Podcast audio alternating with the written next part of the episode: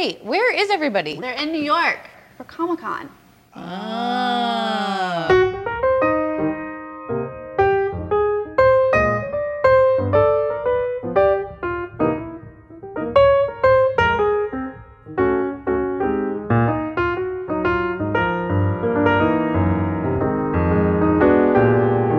Sehe einen Mike. Abend. Ich sehe eine Susi. Hi. Und ich bin Carlos und Mike hat eine Liste dabei. Was steht denn drauf auf deiner Liste?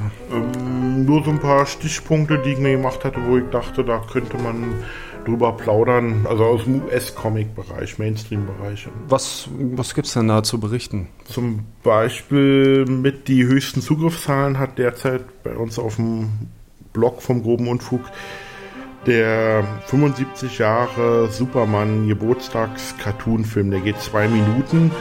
Der ist von Regisseur Zack Snyder, Man of Steel Regisseur, mhm. und Bruce Timm, Justice League Unlimited, ähm, gemeinsam produziert worden. Und da werden, wird in, in, zwei Minuten praktisch, werden die Highlights oder die wichtigsten äh, Sachen aus der Historie von Superman äh, abgehakt oder durchgehechelt. Und der ist wirklich exzellent gemacht.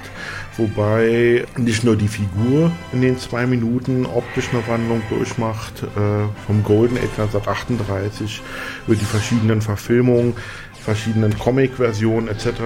bis äh, ganz aktuell, aktuell, also nicht nur die Figur macht optisch eine Wandlung in dem Cartoon durch, sondern auch der Zeichenstil zum Teil. Also äh, es raffiniert gemacht und DC hat halt für das nächste Jahr schon angekündigt, zu Batmans 75. Geburtstag äh, wird auch so ein Filmchen produziert. Okay. Cool. Habe ich noch gar nicht gesagt. Und das Schöne ist, äh, man kann sich gratis halt im Internet ansehen oder halt auf dem Blog vom groben Unfug. Oder aber, äh, wer sich zum Beispiel die Man of Steel Blu-ray kaufen sollte, egal in welcher Version, die ist diese Woche erschienen, ähm, da ist dieser Cartoon als Bonusmaterial auch mit enthalten. Was steht noch auf deiner Liste? Ja, es gibt jetzt eine komplette Inhaltsangabe zur nächsten League of Extraordinary Gentlemen Graphic Novel. Hm. Und zwar, äh, der Titel ist ja schon längere Zeit bekannt. Der lautet nämlich Roses of Berlin, also die Rosen von Berlin. Mhm. Die Story wird halt in Berlin des Jahres 1941 angesiedelt sein.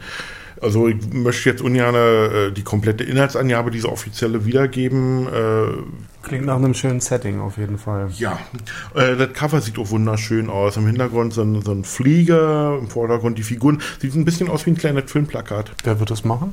Wie, wie üblich, äh, Alan Moore, der Meister persönlich. Oh, okay. Also das ist dasselbe Zeichner-Autorenteam wie bei der letzten Original Graphic Novel, äh, nämlich Nemo. Ah, okay. Ich dachte, das, also wäre, das ist eine direkte Fortsetzung von Nemo. Hm. Ich dachte, das wäre schon äh, jetzt in die nächsten Generationen übergegangen. Hm. Okay. So, was hätten wir noch? Ähm, ja, zu vermelden wäre dann noch, äh, wie irrsinnig gut die Verkäufe sind für The Star Wars. Äh, mhm. Also diese achteilige Heftserie, in der die Autoren und Zeichner von Dark Horse Comics äh, unter George Lucas Oberaufsicht, also äh, der hat da wohl ein Auge drauf irgendwie, ähm, als Comic umsetzen, den, ähm, das Originaldrehbuch zu Star Wars, was sich in manchen Punkten extrem vom fertigen Film, also wir reden hier vom Original Krieg der Sterne von mhm. 1977, ähm, unterscheidet. Mhm. Und ähm, also zumindest im Unfug verkaufen wir davon äh, locker doppelte, dreifache Menge von dem äh, nächst bestlaufenden Superheldentitel. Mhm. Okay. Und äh, das, das ist noch bei Dark Horse? Ist noch bei Dark Horse und ähm, Dark Horse hat auf jeden Fall die Lizenz noch bis Ende 2014. Und Ach die so. Rüsteküche sagt ja, dass 2015 würde die Lizenz zur Verlängerung anstehen, dass Disney dann sagt, wir haben jetzt unseren eigenen Comic-Verlag, also nehmen wir Dark Horse die Lizenz weg und geben sie dann hm an Marvel. Und dass Dark Horse dann angeblich noch ein Jahr Gnadenfrist kriegt, wo sie nichts Neues veröffentlichen dürfen, aber ihre Lagerbestände an unver unverkauften oder nicht ausgelieferten Tradies noch an den Mann bringen können. Ähm, wohlgemerkt, aber das ist nicht bestätigt und Dark Horse und auch Lucasfilm halten sich da bedeckt und von Disney kriegt man in der Hinsicht sowieso keine Antwort. Mhm. Ja, bis hm. 2015 können Sie sich ja auch Dark Horse längst gekauft haben. ja, das stimmt. Aber warum sollten Sie das tun? Zwei Comicverlage sind besser als einer. Naja, Dark Horse macht vor allen Dingen ja auch ein vielseitiges äh, Programm. Äh, das ähm, ähnlich hier, hier DC zum Beispiel, äh, also wir hatten vorhin darüber diskutiert, hier über Verfilmungen und so, dass DC in einem Punkt schon einen Vorteil hat äh, gegenüber Marvel. Marvel hat zwar die Nase vorn mit seinen Verfilmungen, da im Zwei-Monatstakt Superheldenverfilmungen ins Kino äh, zu, äh, zu, bringen, aber irgendwann ist das Problem vielleicht die Superheldenverfilmung auch leid. Äh, und Marvels Veröffentlichungsprogramm besteht zu 99% eigentlich nur aus Superhelden, während DC durch sein Vertigo-Label, aber auch unter den regulären DC-Titeln durchaus auch Horror, Western, äh, Mystery, äh, Kriminalgeschichten veröffentlicht. Also dass hier äh, Kinofilme wie Red oder The Losers ähm, DC-Comic-Verfilmungen sind, wissen die meisten ja überhaupt nicht, äh, weil äh, die meisten Kinogänger heutzutage assoziieren mit äh, Comic-Verfilmungen halt immer nur Superhelden. Aber äh, gibt auch noch mehr als nur Strumpfhosenverfilmungen. Außerdem hat Dark Horse ja auch noch andere Lizenzen und da Disney im Moment ja auch sehr darauf aus ist, Lizenzen zu kaufen, würde es mich nicht wundern, wenn die vielleicht irgendwann im Gegenzug sagen, mhm. sagen wir kaufen nicht die Lizenz zurück, wir nehmen gleich den ganzen Verlag und machen daraus so eine Art eigenes Vertigo mit eben noch ein paar anderen Lizenzprodukten. Ja, wobei mir in den letzten Wochen äh, aufgefallen ist, dass Dark Horse äh, dabei ist, ähm, Franchises, diese, wo sie die Lizenz besitzen, aber wo sie lange nichts mit gemacht haben, die Routen sozusagen, äh, die werden alle jetzt plötzlich wiederbelebt. Ob das der Terminator ist, Alien bekommt zum Beispiel einen Relaunch, äh, ähm, ähnlich wie äh, Star Wars hier mhm. Äh, von Brian Wood geschrieben. Ähm, Serenity kommt wieder mhm. als Ongoing-Serie und als Graphic Novel. Ähm, Im Buffy-Bereich wird es Neuerscheinungen geben. Also all die ähm, Franchises, wo Darkos im Besitz der Lizenz ist, die aber längere Zeit nicht genutzt hat, die werden jetzt in den nächsten Monaten alle wiederbelebt. Und das werde ich schon als Zeichen äh, dafür Dark Horse versucht auf anderer Seite aufzurüsten, weil sie sich dessen bewusst sind, dass sie ihre lukrativste Lizenz eventuell verlieren könnten. Mhm. Nämlich die Star Wars Lizenz. Ja. Okay. Fällt mir noch ein, eine andere Lizenz, die sie jetzt dazu bekommen haben und die bei uns äh, äh, mörderisch gut läuft, ist, ist ElfQuest, weil vor zwei Wochen ähm, hat Dark Horse die erste neue ElfQuest-Geschichte seit, ich weiß nicht, zehn Jahren oder so veröffentlicht als One-Shot. Ich glaube 60, 70 Seiten Umfang äh, wirklich liebevoll koloriert äh, und das ist eine Geschichte, die ist, die ist zwar in sich abgeschlossen, die ist aber das Bindeglied zwischen den alten mhm. Stories und der neuen, der angeblich letzten Elfquest-Geschichte, die als Maxi-Serie im Januar bei Dark Horse startet. Mhm. Und ähm, da sollte man als äh, Elfquest-Fan wirklich mal reingucken. Hm. Hallo Christian. ja, nee, weil, weil ähm, ich habe damals Elfquest, muss ich gestehen, ich glaube, die deutsche Ausgabe Abenteuer in der Elfenwelt, mhm. da habe ich bei einer Freundin in den Alben, da habe ich so ein bisschen mal mitgelesen, aber äh, die US-Aus, die Originalausgaben habe ich nie gelesen. Mhm. Ich finde das Artwork wunderschön, stellenweise auch ein bisschen ins Kitschige gehend, aber Tatsache ist, äh, dass ElfQuest halt auch eine unglaublich große Fanbase hat. Das stimmt. Ich vermute, ich werde jetzt mir zwangsweise irgendwelche Lektüre aufsammeln, aber ich habe es auch nie gelesen. Mhm. Kann es natürlich aber auch, auch als Kind, dass dann die ganzen Sammelbände bei Panini und äh, wo es damals doch war, bin aber auch nie wirklich reingekommen. Bei Bastei, die, Bastei. die ersten Alben äh, sind alle bei Bastei erschienen. Eigentlich auch recht hübsch aufgemacht. Also, äh, und in den USA wechselte die Lizenz irgendwie, also zuerst sind die Sachen ja bei Warp Graphics erschienen. Äh, das, also Richard und Randy Pini haben das erst im Eigenverlag veröffentlicht. Und ähm, die erste, soweit ich mich erinnern kann, die erste kolorierte Ausgabe, die es in den USA dann noch überall zu kaufen gab, weil diese eigenproduzierten konnte man halt nicht überall kaufen. Die erste jedenfalls Ausgabe, die überall zu bekommen war und auch koloriert war, die ist dann bei ausgerechnet bei Marvel erschienen. Die haben die Dinger dann äh, auf Heftchenformat, äh, im Heftchenformat veröffentlicht, koloriert. Und ähm, da gab es dann halt auch die ersten Fortsetzungen. Dann wechselte die Lizenz wieder zu anderen Verlagen. Die letzten paar Jahre hatte DC die Möglichkeit, Elfquest zu veröffentlichen und hat aber so gut wie nichts daraus gemacht. Da gab es dann zwei Archives und einige schwarz-weiß Taschenbuchausgaben mit Reprints, aber keine oder kaum neue Geschichten. Der Witz ist, DC ist dadurch an die Comic-Lizenz gekommen, weil Warner Brothers, DC ist ja Bestandteil von Warner. Und Warner Brothers hatte halt Richard und Wendy Pini die Verfilmungsrechte abgekauft. Und nicht nur die, sondern das war ein Gesamtpaket, da waren noch die Comicrechte drin, Merchandise und so weiter. Und Warner Brothers hat aber so gut wie nichts daraus gemacht. Und äh, das war schon enttäuschend, weil fünf Jahre lang etwa wurden die Fans hingehalten, von wegen Warner Brothers plant einen richtig großen, abendfüllenden Kinofilm Mhm. Mit elf Quest. So, und schlussendlich ist gar nichts dabei rausgekommen. Und das ist schon enttäuschend. Spricht aber Bände, äh, weil ich bin ja inzwischen als DC-Superhelden-Fan von Warner nichts anderes gewohnt, als regelmäßig enttäuscht zu werden. Also da werden seit Jahren Verfilmungen von hauseigenen, also von DC-Comic-Serien angekündigt und dann passiert nichts. Oder dann, dann, dann dürfen Figuren in den Fernsehshows nicht beim Namen genannt werden oder nicht gezeigt werden, siehe Batman in der Smallville-Serie, mhm. weil sich dann die Filmabteilung auf den Schlips getreten fühlt und so weiter und so fort. Also mhm. da kann man natürlich viel kriegen, Warner aber das ist ein ist ein großer Konzern, der nicht richtig ja. funktioniert, könnte man den sehr Eindruck diplomatisch kriegen. Gelöst. Sehr diplomatisch gelöst.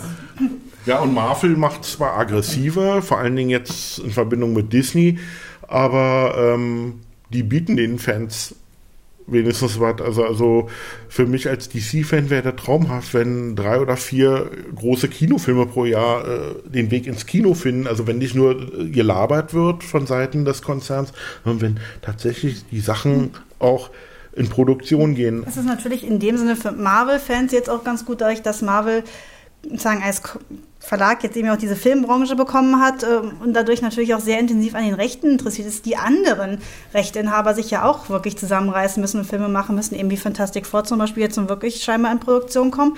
Einfach weil, wenn sie nichts tun, die Rechte zurückfallen, Marvel in dem Fall natürlich sofort sagt, klar, nehmen wir. Wir wissen vielleicht nicht, was wir damit machen, wie mit Daredevil, aber klar, nehmen wir. Mhm. Also Daredevil zum Beispiel ist ein schönes Beispiel. Ähm, da sind die Rechte tatsächlich zurückgefallen dann an Disney Marvel. Das ist der einzige Grund, warum Sony zum Beispiel Spider-Man nochmal von vorne gestartet hat oder einen Relaunch verpasst hat und äh, tatsächlich schon die Starttermine festgelegt hat bis 2017 für den äh, dritten und vierten Teil. Dabei ist noch nicht mal äh, zu Ende gedreht. Genau, so, weil die, äh, weil als Marvel in Konkurs war, Mitte, Ende der 90er Jahre, haben die aus purer Verzweiflung und Geldnot die Verfilmungsrechte für ihre Figuren an verschiedene Studios vergeben. Das ist der Grund, warum X-Men, Wolverine ähm, und Fantastic Four bei der 20th Century Fox liegen, äh, während zum Beispiel Spider-Man bei Sony liegen. Das ist auch der Grund, warum es Crossover in den Kinofilmen zwischen diesen Charakteren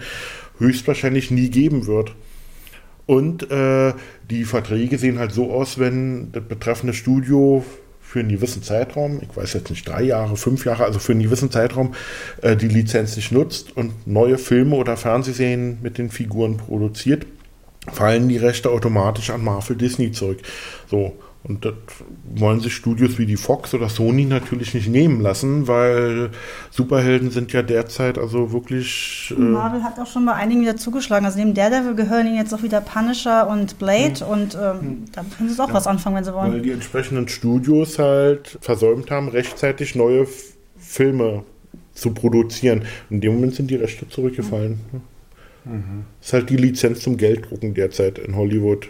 Mhm. Mach ver, äh, verfilme Superhelden-Comics und äh, der Erfolg ist dir sicher. Hm. Also zumindest wenn es ein Marvel-Film ist. Hm.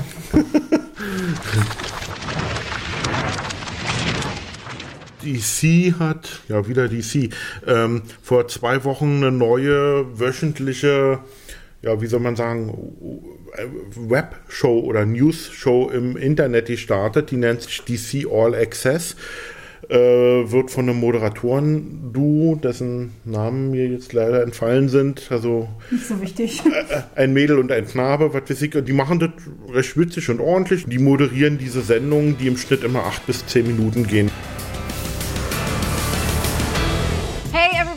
To the very first episode of DC All Access. I'm Tiffany Smith. And I am Blair Herder. We are here at DC HQ, and there's so much going on, we don't really know where to start. it's true, but I think I've got a good idea. Die erste Sendung zum Beispiel, zum Teil aufgezeichnet in den, äh, im Arbeitsbereich von DC Entertainment in Los Angeles. DC Comics, der Printbereich sitzt ja in New York.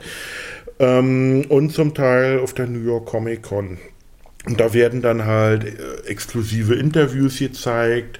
In der ersten Sendung gab es zum Beispiel einen kurzen Blick auf das erste Artwork von Sandman Overture, die neue Neil, von Neil Gaiman geschriebene Sandman-Serie, die ab nächste Woche auch im Mundfug zu kaufen sein wird. Und ähm, also mir hat die erste Sendung eigentlich Spaß gemacht. Das war kurzweilig und unterhaltsam, auch ein bisschen informativ. Bin nur gespannt, ob DC Entertainment das tatsächlich schafft, wie angedroht oder angekündigt, jede Woche pünktlich äh, eine neue Sendung ins Netz zu stellen. Also die kann man dann halt auf der DC-Webseite oder auch auf YouTube gucken. Hm. Ja, gut. Das wollte ich gerade fragen, wo man es gucken kann.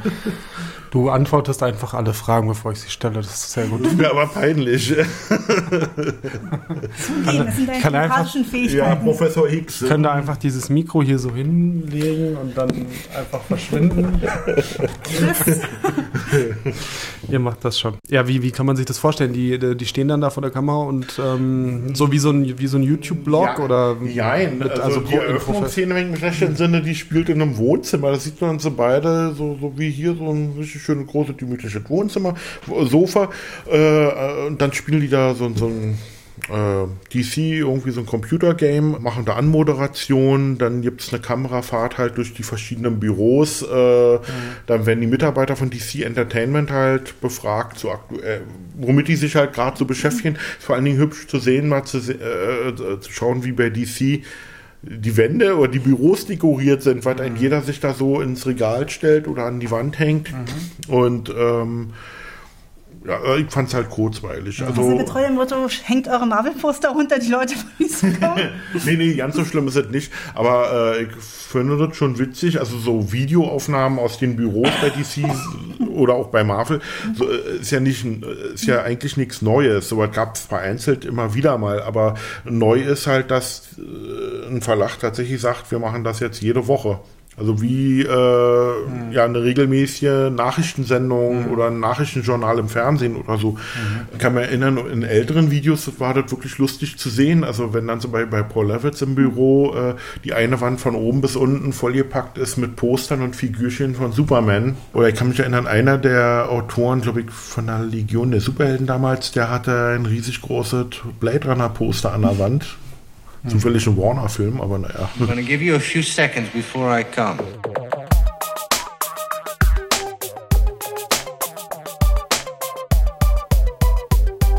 One, two. Ja, und dann wäre da die Ankündigung oder der Hinweis, dass am Sonntag, 17. November, wieder mal Comicmesse ist. Äh, Ah, die Comic-Messe. Im, ähm, Wir berichteten. Arling ja, im Arlington Hotel. Ähm, von einigen ja auch ein bisschen abwertend als Altpapier-Messe betitelt, aber äh, ich mag diese Messe eigentlich, weil tatsächlich eine der wenigen Gelegenheiten ist, hier in Berlin mal ähm, Back-Issues in Hülle und Fülle zu finden. Also eine riesige Halle mit Dutzenden von Händlern, äh, egal ob deutschsprachige oder französischsprachige, Comic-Alben, Taschenbücher, alte deutsche Back-Issues oder zum Teil auch äh, bisschen US-Zeugs, altes Spielzeug, Actionfigürchen oder so, Captain Future, Pistolen.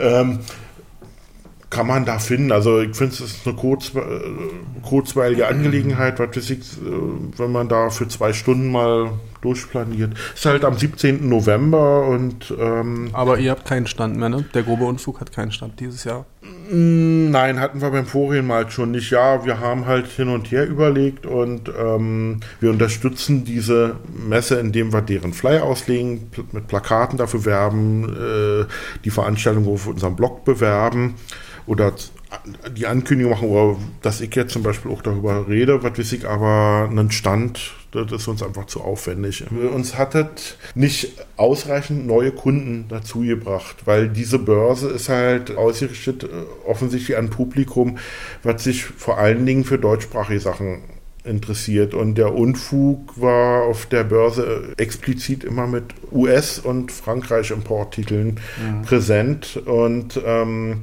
wir wollten, weil, auch unter anderem, weil wir halt nicht der, der, der, der 50. Stand sein wollten, wo man dieselben Sachen bekommt. Hm. Mhm. Diesmal sind wir nicht dabei. Beim nächsten Mal schauen wir mal. Also wir beobachten die Sachen. Aber du bist trotzdem da, nehme ich an. Ja, klar, weil ähm, Lars von Törne, hier Redakteur beim Tagesspiegel, der ja auch diese Comic-Webseite vom Tagesspiegel betreut, der wird zum Beispiel in einem Nebensaal einen Vortrag halten über die Historie von Superman, also ganz mit speziellem Augenmerk jetzt ähm, auf die ja, Ursprünge oder auf die frühen Jahre von Jerry Siegel und Joe Schuster. Und diesen Vortrag äh, möchte ich mir eigentlich nicht entgehen lassen. Ähm, das wird schon interessant werden. Hm. Zumal äh, Lars seinen Artikel im Tagesspiegel eigentlich auch immer Hand und Fuß haben. Ja. Ja. Da freue ich mich also wirklich drauf. Hm. Sonst noch irgendwelche Highlights? Die hatten doch angekündigt, äh, da ihr Programm etwas ausbauen zu wollen. Und äh, Ähm, ja, dazu muss ich sagen, ich ha- es gibt einen offiziellen Pressetext hin, äh, zu der Börse, den, den habe ich aber gestern Abend erst bekommen. Ich habe mir den noch nicht komplett zu Gemüte führen können. Ähm, sind circa 20 Seiten. naja, Tatsache ist jedenfalls, dass sie auf jeden Fall wie üblich äh, einen äh, Extrasaal haben werden, wo signiert wird, wo Zeichner sein werden. Dann gibt es wieder äh, diverse Verlage, die mit einem Stand vertreten sein werden. Äh, Medienpartner haben sie halt hier z- durch, den, äh, durch City Magazin und einen Tagesspiegel, die dort auch mit Ständen vertreten sein werden. Äh, City zum Beispiel veröffentlicht ja auch eigene Comics, hier Didi und Stulle und so. Wer sich für Näheres interessiert, sollte im Netz halt danach googeln, auf Ja. die Internetseite von denen gehen oder aber auf dem Unfug-Blog werde ich demnächst halt auch noch was dazu schreiben mit ein bisschen Infos. Genau, und wer sich so noch ein bisschen äh, Hintergründe über die Messe reinziehen will, der kann sich ja auch noch mal den Podcast anhören, den wir dazu gemacht haben.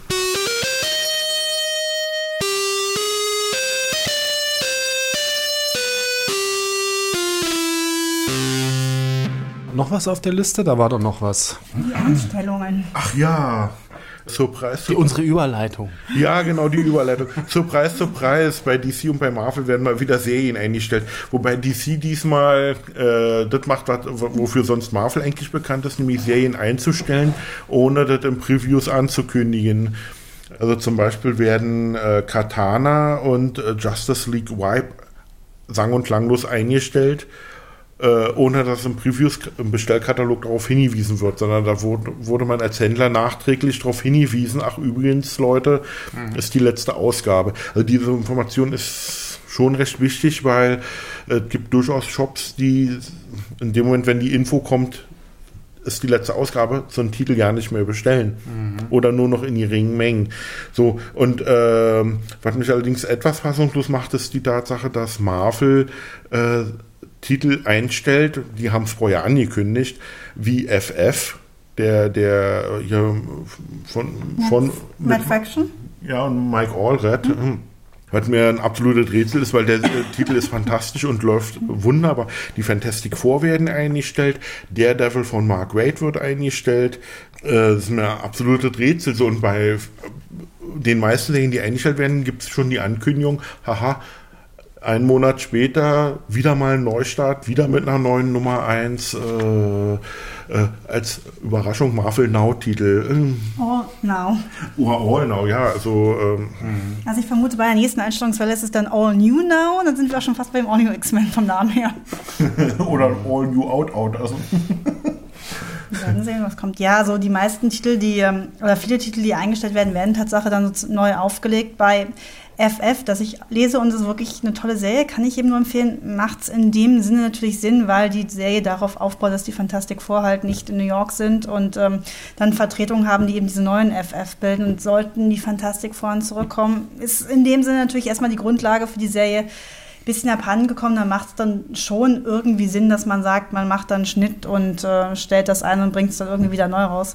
Mir würde es ja auch gefallen, wenn sie jetzt anfangen würden, so wie bei Buffy staffelweise das zu machen. Sie müssen es auch nicht immer mit irgendeinem neuen Attribut, ein Wort versehen, sie können doch einfach nur sagen, nächste Staffel. Ja, nur so neu finde ich ist das mit diesen Staffelungen eigentlich nicht. Also hier Injustice äh, zum Beispiel von DC oder, oder Arrow, der Comic basierend auf der Fernsehserie, äh, wird auch in diesem Format jetzt von DC publiziert mit Season 2, Season 3 und so weiter und so fort. Also so neu ist das eigentlich nicht, weil hier in Europa war das früher gang und gäbe. Ich kann mich erinnern, ich habe äh, äh, bestimmt ein Dutzend komplette Jahrgänge Superman-Batman-Hefte zu Hause.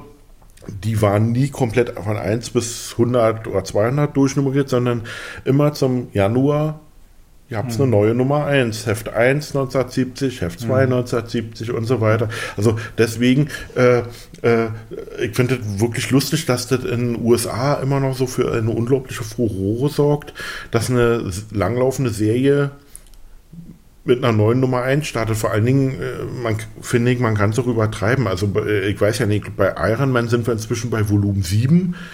Äh, manche, manche Avengers äh, Nebenserie hat auch schon mehrere Volumens. Also, also ähm, dieser Effekt es ist eine Nummer eins, mhm. muss man haben, steigt im Wert, finanziert später die Ausbildung der Kinder. Also, also der, der Effekt, finde ich, äh, hat sich inzwischen doch komplett abgenutzt. Ich weiß auch nicht, ob sie es wirklich nur machen, damit jetzt sozusagen der Wert steigt. Und ich mhm. glaube, es ist eher, dass dieser New 52-Effekt, dass wir festgestellt haben, Leute kriegen Panik, wenn dann irgendwie eine dreistellige Zahl auf dem Comic ist und denken, man kann nur einsteigen, wenn es einstellig ist und dass sie deswegen es regelmäßig neu rausbringen. Ja, das wobei, kann ich sogar nachvollziehen. Ja, wobei bei den DCs sieht so aus, äh, dieser New 52 52-Start vor etwas über zwei Jahren mit kompletter Neunummerierung war im Grunde genommen der insgesamt erst zweite komplette Relaunch vom, vom, vom sogenannten DC-Universum. Den letzten gab es 1986, 87 rum. Nur damals hat DC nicht in, innerhalb von einem Monat alle Serien neu gestartet, sondern war das ein Prozess, der sich über zwei, Jahr, zwei Jahre zog.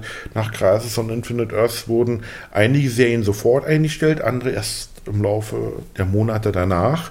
Dann gab es teilweise wochenlang oder monatelang bestimmte Serien überhaupt nicht. Und dann kam erst eine neue Nummer 1. So, diesmal ist das alles halt exakter durchchoreografiert gewesen. Äh, Im August, zwei, ja, August 2011 hat das erschienen viele Serien zum letzten Mal mit hoher Nummerierung und im Folgemonat alle Serien zeitgleich mit einer neuen Nummer 1. Äh, so, und Marvel macht eher so ein bisschen wie das früher DC gemacht hat. Ja, ja, weil die haben halt ihre viele alte Serien weiterlaufen lassen. Da haben sie halt dieses ähm, Marvel Now gestartet, also eigentlich im Grunde genommen Serien neu gemacht und probiert, sie ein bisschen mehr so zu schreiben, dass da neue Leser einsteigen könnten. Das ist, glaube ich, jetzt genau eben das Gleiche. Sie versuchen eben immer wieder so Punkte zu haben, wo du sagen kannst, da könntest du halt einsteigen, wenn du neuer Leser bist. Und das ist, glaube ich, noch nicht mal so, dass es wirklich außerhalb ist, sondern eben auch innerhalb der Comics ja sagen kannst, was weiß ich, ich habe noch nie Avengers gelesen oder Captain America und das wäre jetzt ja eine Möglichkeit, mal einzusteigen. Wobei äh, dieses Neunummerieren äh, oder Neustarten kann halt auch bös nach hinten losgehen, weil äh, mhm. noch vor einigen Jahren bedeutete ein Neustart mit einer neuen Nummer 1 in der Regel, dass man neue Leser dazu gewonnen hat und kaum alte Leser verloren hat. Äh, inzwischen sieht es eher so aus, also die Beobachtung habe ich zumindest gemacht, äh, dass ein Neustart von so manchem Abonnenten einer Serie als willkommener Anlass gesehen wird, äh, ah, abgeschlossenes Sammelgebiet, mhm. da steige ich jetzt aus. Mhm. So, und dann verkauft man vielleicht, äh, verkauft sich vielleicht die Nummer 1 oder die 2 von dem Neustart noch hervorragend. So, und dann sinkt die verkaufte Auflage innerhalb weniger Monate auf ein Niveau, unter dem vor dem Neustart. Hm. Mhm. Also äh, auf die Art und Weise kann man die eine oder andere Serie auch ruinieren, hm. inhaltlich jetzt. Wieso äh, schreibt man nicht einfach nur das Datum drauf? 11 2013. So. Ja. Monat, Monat, Monat, Jahr. Ja, Im Grunde genommen finde ich da den Ansatz von Grant Morrison äh, in Bezug auf Batman äh, ganz interessant, der ja damals, als er die Haupt-Batman-Serie übernommen hat, äh, die Behauptung aufgestellt hat, für ihn sind alle Batman-Geschichten, die jemals erschienen sind, auch Kanon, die sind tatsächlich äh, geschehen. Das heißt also, er äh, meinte dann, er unterscheidet nicht zwischen Golden Age, Erde 2 oder Silver Age, Bronze Age, Erde 1 oder dann Nachkreises, äh, sondern für ihn ist das alles dieselbe Figur. Mhm. So, und dementsprechend äh, äh fielen auch seine Batman-Storys und damit hat er sich bei einigen Batman-Lesern ja auch die Sympathien verscherzt. Andererseits, ich fand seine Batman-Geschichten immer großartig, gerade wegen der irrsinnig vielen Bezüge zur kompletten Batman-Historie.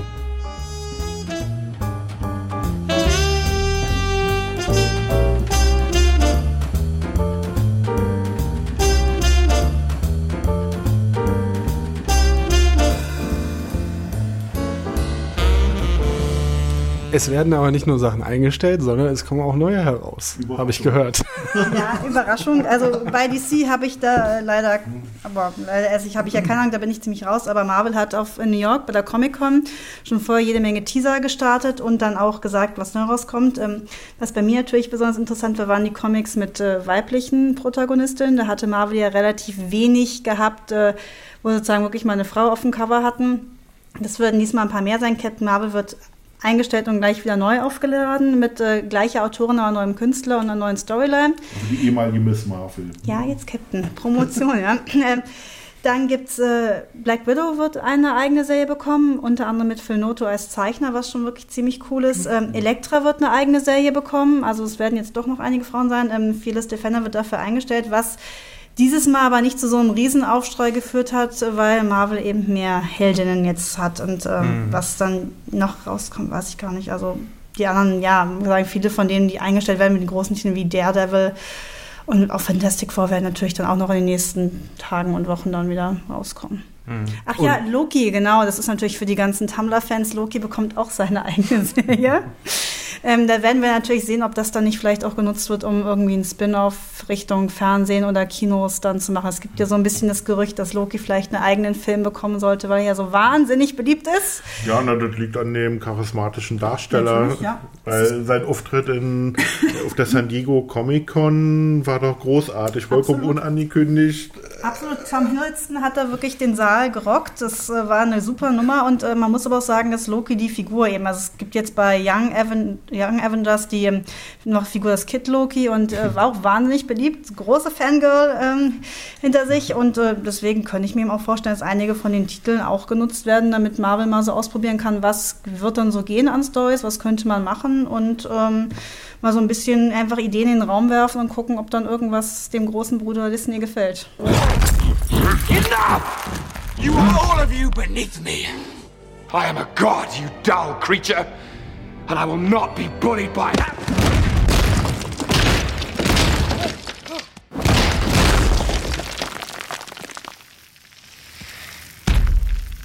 Puny god.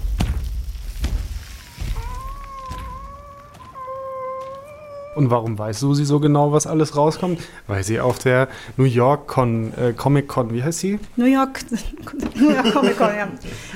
Ich will mal noch ein City reinsetzen, aber nein, es ist nur zwei C, also New York Comic Con.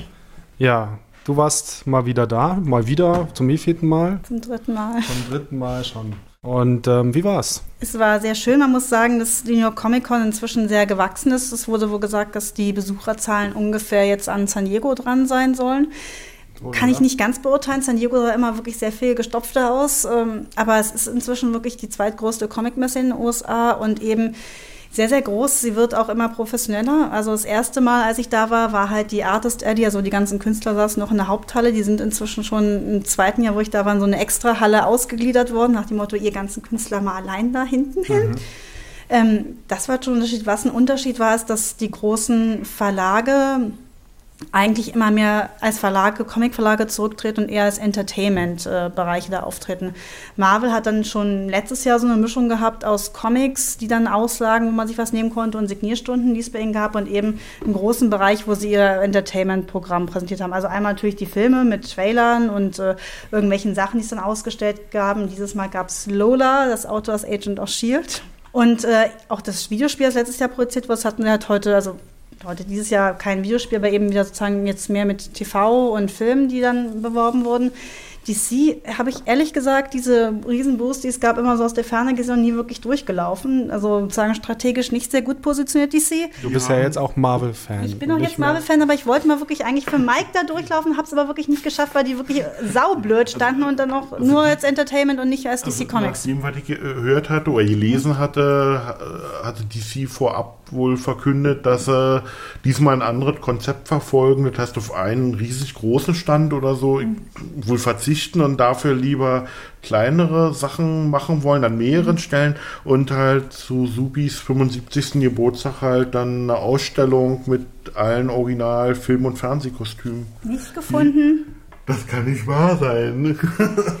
also ich habe vom Weiten mal beim Rumlaufen wirklich diesen DC-Würfel irgendwo hängen sehen, aber ich bin da, wir waren mehrmals in der Halle wirklich nicht bewusst durchgelaufen. Also von dieser Kostümausstellung zum Beispiel gibt es zum Teil wirklich exzellent gemachte Videos auf YouTube, die kann man sich ansehen. Äh, äh, da kannst du dann im Detail also wirklich die Kostüme sehen aus den äh, wirklich allen Kinofilmen, mhm. den Fernsehserien äh, äh, Clarkys äh, Lederjäckchen mit dem im, äh, eingeprägten S-Schild aus der Smallville Show und so, äh, aus Lois und Clark, die Kostüme, ist alles da in Glasvitrinen. Das sah also in, auf den Videos zumindest toll aus. Also wie gesagt, die sie beim nächsten Mal bitte etwas zentraler.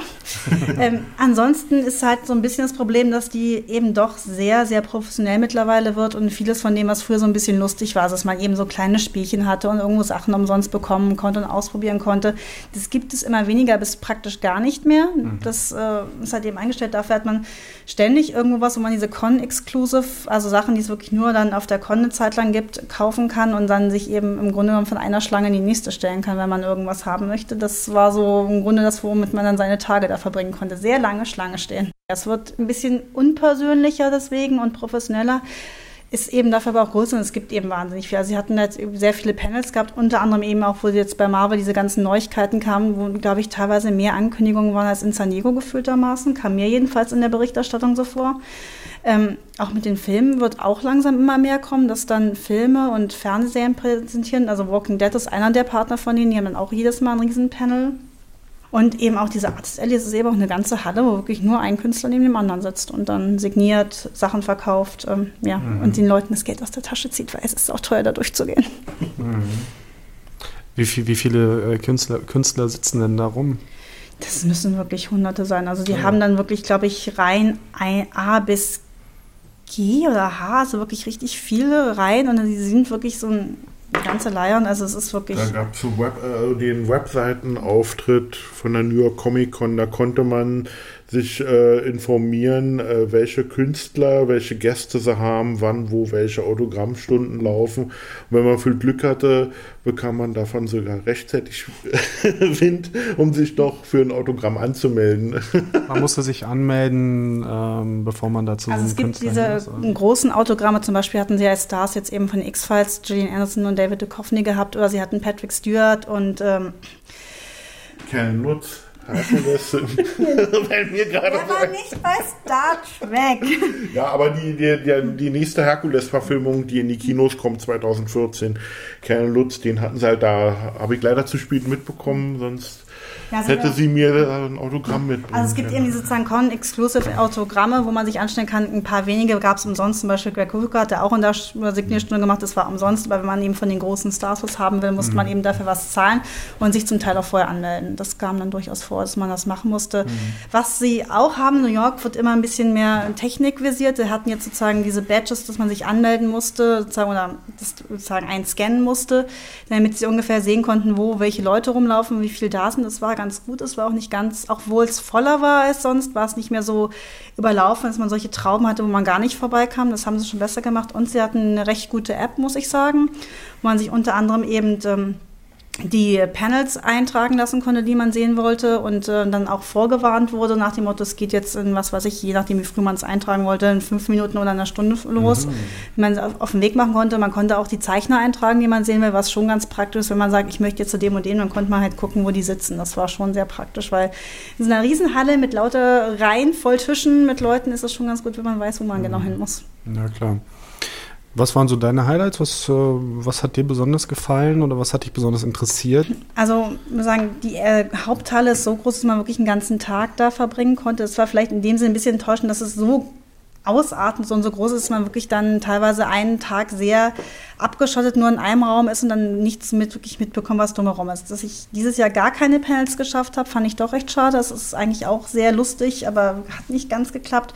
Ähm, was für mich so ein paar Highlights waren, waren natürlich die äh, Leute, wo ich mir Signaturen geholt habe, unter anderem Greg Hooker, der da war, was natürlich wirklich ein Highlight war, sich von dem mal Sachen signieren zu lassen. Und ähm, Kelly Sue DeConnick, die Captain Marvel und äh, Avengers Assemble schreibt und jetzt neu rausgekommen Pretty Deadly, das ja auch ähm, ziemlich erfolgreich ist, wie es aussieht, zumindest mit den ersten Heften. Ähm, hatte auch eine Signierstunde, das ist natürlich auch ein ziemliches Highlight. Da steht man dann aber schon noch daneben, wenn die zeichnen oder äh, schiebt man da irgendwo seinen Autogrammwunsch hoch oder seinen Nein. Zeichnungswunsch und dann äh, äh, überweist man Geld und dann kriegt man irgendwann. Nein, die waren umsonst. Es ist jetzt nicht Stanley, wo es dann sozusagen abgeschottet war. Es Ach, da gibt es tatsächlich auch noch was umsonst. Da gibt es tatsächlich was umsonst. Also bei Greg Hooker, der saß bei irgendeinem kleinen Comic-Verlag am Stand und ähm, da kann man wirklich einfach hingehen und sich dann anstellen und dann die Sachen signieren lassen. Das hat er auch sehr persönlich gemacht. Das war auch wirklich nett und ein paar Worte mit einem gewechselt. Genauso bei Kelly Sue Conic, die war bei We Love Fine. Das ist diese T-Shirt-Marke mhm. im Internet. Da verkauft sie ja auch T-Shirts mit ihrem eigenen Designs, die dann für wohl wohltätige Zwecke die Einnahmen gespendet werden und ähm, da kann man eben auch hingehen, sich kurz nochmal unterhalten, die Comics halt hinlassen. Es wurde auch da sehr persönlich gemacht. Ich habe auch erfahren, dass sie ähm, mal eine Zeit lang in Deutschland gelebt hat und ich bin sogar umarmt worden. ja, Leute. Smallville Prince nicht vergessen.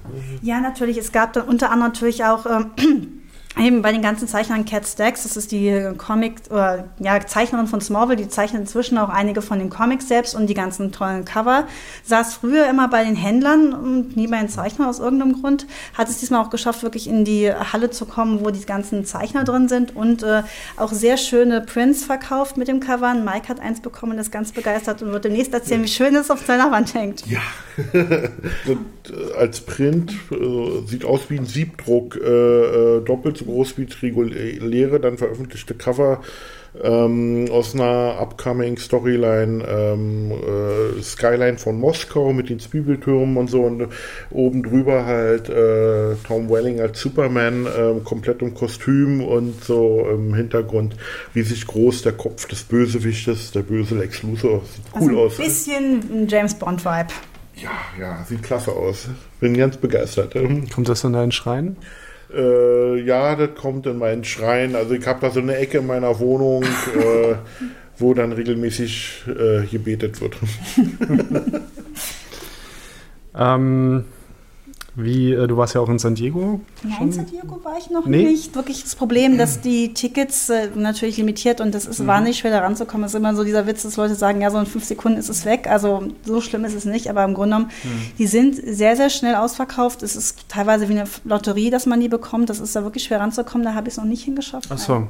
Wir, haben, wir haben irgendwann mal über San Diego kurz geredet, dann habe ich es verwechselt mhm. gerade. Genau, weil, weil San Diego hat sich im Laufe der letzten Jahre halt äh, wohl offensichtlich, ich bin ja auch nie dort, dort gewesen, aber ich weiß das von Freunden und Bekannten, die dort waren und die berichten regelmäßig von Jahr zu Jahr wird wird es ähnlich wie du berichtet hast jetzt hier von der New York Con. Äh, es wird immer professioneller, es wird immer voller.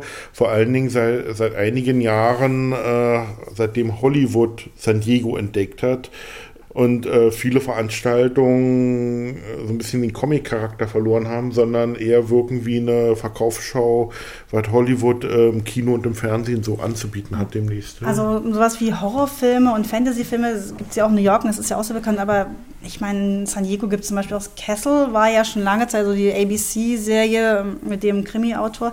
Ähm, das war ja schon jahrelang gewesen, auch bevor da sozusagen so eine Marvel-Verbindung eingebaut mhm. wurde. Und es ist ja wirklich eine normale Krimiserie am Anfang gewesen, als die aufgetreten und sagen, die hatte nie wirklich was mit Comics lange Zeit zu tun. Und war auch, und das hat so ein Beispiel, dass da mhm. wirklich solche Serien waren, die noch nicht mal irgendwie man in diesen Nerd-Bereich einordnen wirklich sollte oder würde und deswegen war ich auch schon eine lange Zeit. Andererseits zum Beispiel Leute wie äh, jetzt Star Wars-Regisseur George Lucas, Mark Hamill, das sind bekannte auch Comic-Sammler. Mark Hamill hat eine komplette Superman-Sammlung bei sich zu Hause.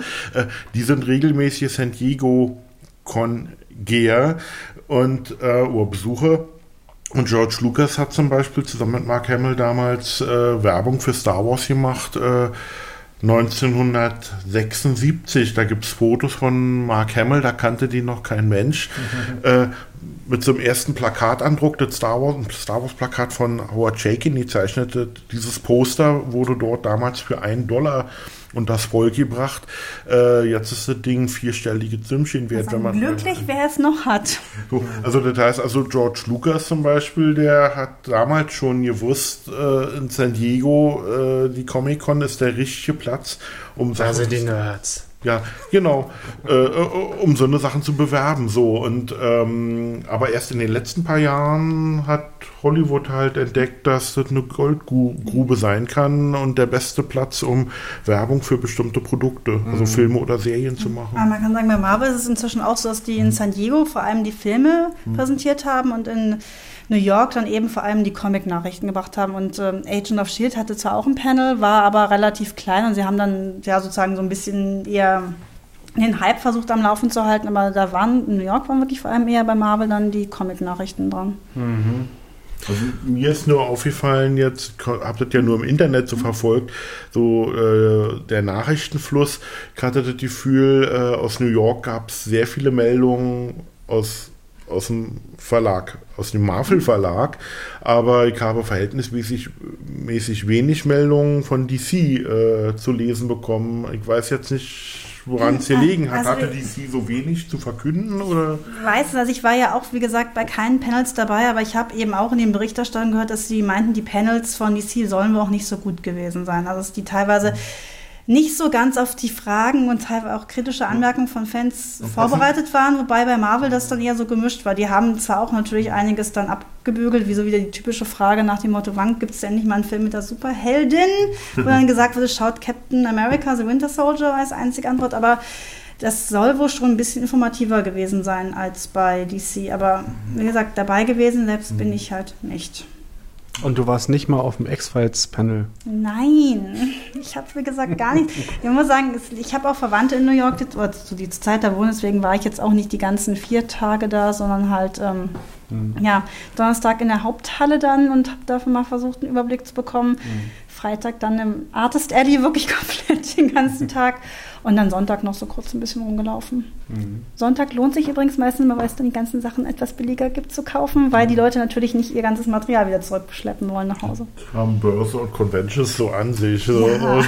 Ja, kann man als Schnäppchenjäger, also funktioniert in Deutschland ja dann genauso. Was weiß ich, da kann man auf den letzten Drücker noch handeln. Mm. Ja, genau. Ja, ähm, du wirst wieder hin, nehme ich an. Gerne, das müssen wir noch mit meiner besseren Hälfte aushandeln. Aber wenn ich die Chance habe, bin ich nächstes Jahr wieder da. Und ja, ich dann freue teuer, das alles ist. Okay, haben wir noch was Wichtiges vergessen jetzt zur. I love New York. Ja. Das sowieso. Das tun wir und alle bösen Monster, die Welten vernichten wollen. War das jetzt irgendein Insider? 99% aller Marvel-Geschichten spielen ja in New York. Deswegen I love New York. Ja, angeblich 3000 registrierte Superhelden und mehr. Genau. 3000 registriert. Mehr als 3000. Müssen die sich da registrieren in New York? Die Also sie hatten ja mal diese Sache mit Civil War, wo es dann registrierte Oh Superhelden gab ja. und äh, das haben wir da irgendwie mal jetzt bei Age of Ultron nochmal erwähnt, dass sie so und so viele wirklich bekannte Superhelden haben, die dann in New York rumlaufen, fliegen und was auch immer. Okay, das ist eine Menge. Ja, Wie in Astro City. Jeder ist ein Superheld. Ja, so Aber so ungefähr. hat man wenigstens mal freie Abende, da kann ja irgendwie der Nachbar dann mal den Bösewicht erledigen. Gut, ähm, ja, hier sitzt ein Waschbär auf dem Tisch. Was hat's denn damit auf sich? Das ist Rocket Raccoon, den hat Marvel jetzt exklusiv in New York verkauft, natürlich als Promotion für Guardians of the Galaxy, das nächstes Jahr rauskommen soll und dann sozusagen ihr großer Sommer-Blockbuster werden soll. Das Rocket Raccoon, also ein laufender, auf zwei Beinen laufender Waschbär, der jetzt hier nicht, aber dann in dem Film ähm, zwei große Pistolen hat und alles schießt, erschießt, was nicht bei drei auf den Bäumen ist und das wahrscheinlich auch noch, ähm, gab es als Plüschtier dort zu kaufen. Wie gesagt, exklusiv. Es war eben so, Marvel hatte eben vor allem exklusiven Verkaufsstand, wo es nur sozusagen Sachen gab, die es halt nur dort zu kaufen gab. Und das war sozusagen ihr größter Highlight. Es war eine Riesenschlange und man musste ewig lange anstellen. Ich habe stehen lassen und kriege das immer noch zu hören. Sieht cool aus. Ja, schönes Ding. Ja, es ist auch so ein Problem, wenn man sowas sieht, denkt so, ja, nee, muss man sich nicht kaufen. Dann siehst du drei Leute damit rumrennen in so einer Messe und denkst irgendwann noch, eigentlich muss ich Eigentlich doch muss ich es doch. Das ist sehr, sehr, sehr, sehr fies, aber so funktionieren solche Messen. Das ist wirklich für eine Geldbörse ein sehr traumatisches Erlebnis. Gut, dann senden wir euch jetzt noch Wasch, Waschbär, flauschige Waschbärgrüße hinaus in das Internet und ähm, ja, bis zum nächsten Mal. Flausch, Flausch. nano, nano. You know, Mork, I think you're beginning to grow. Well, sir, I don't know how much value I have in this universe, but I do know that I made a few people happier than they would have been without me. And as long as I know that, I'm as rich as I ever need to be. So I'll catch you on the rebound, your magnitude. Until next week, Nanu, Nanu.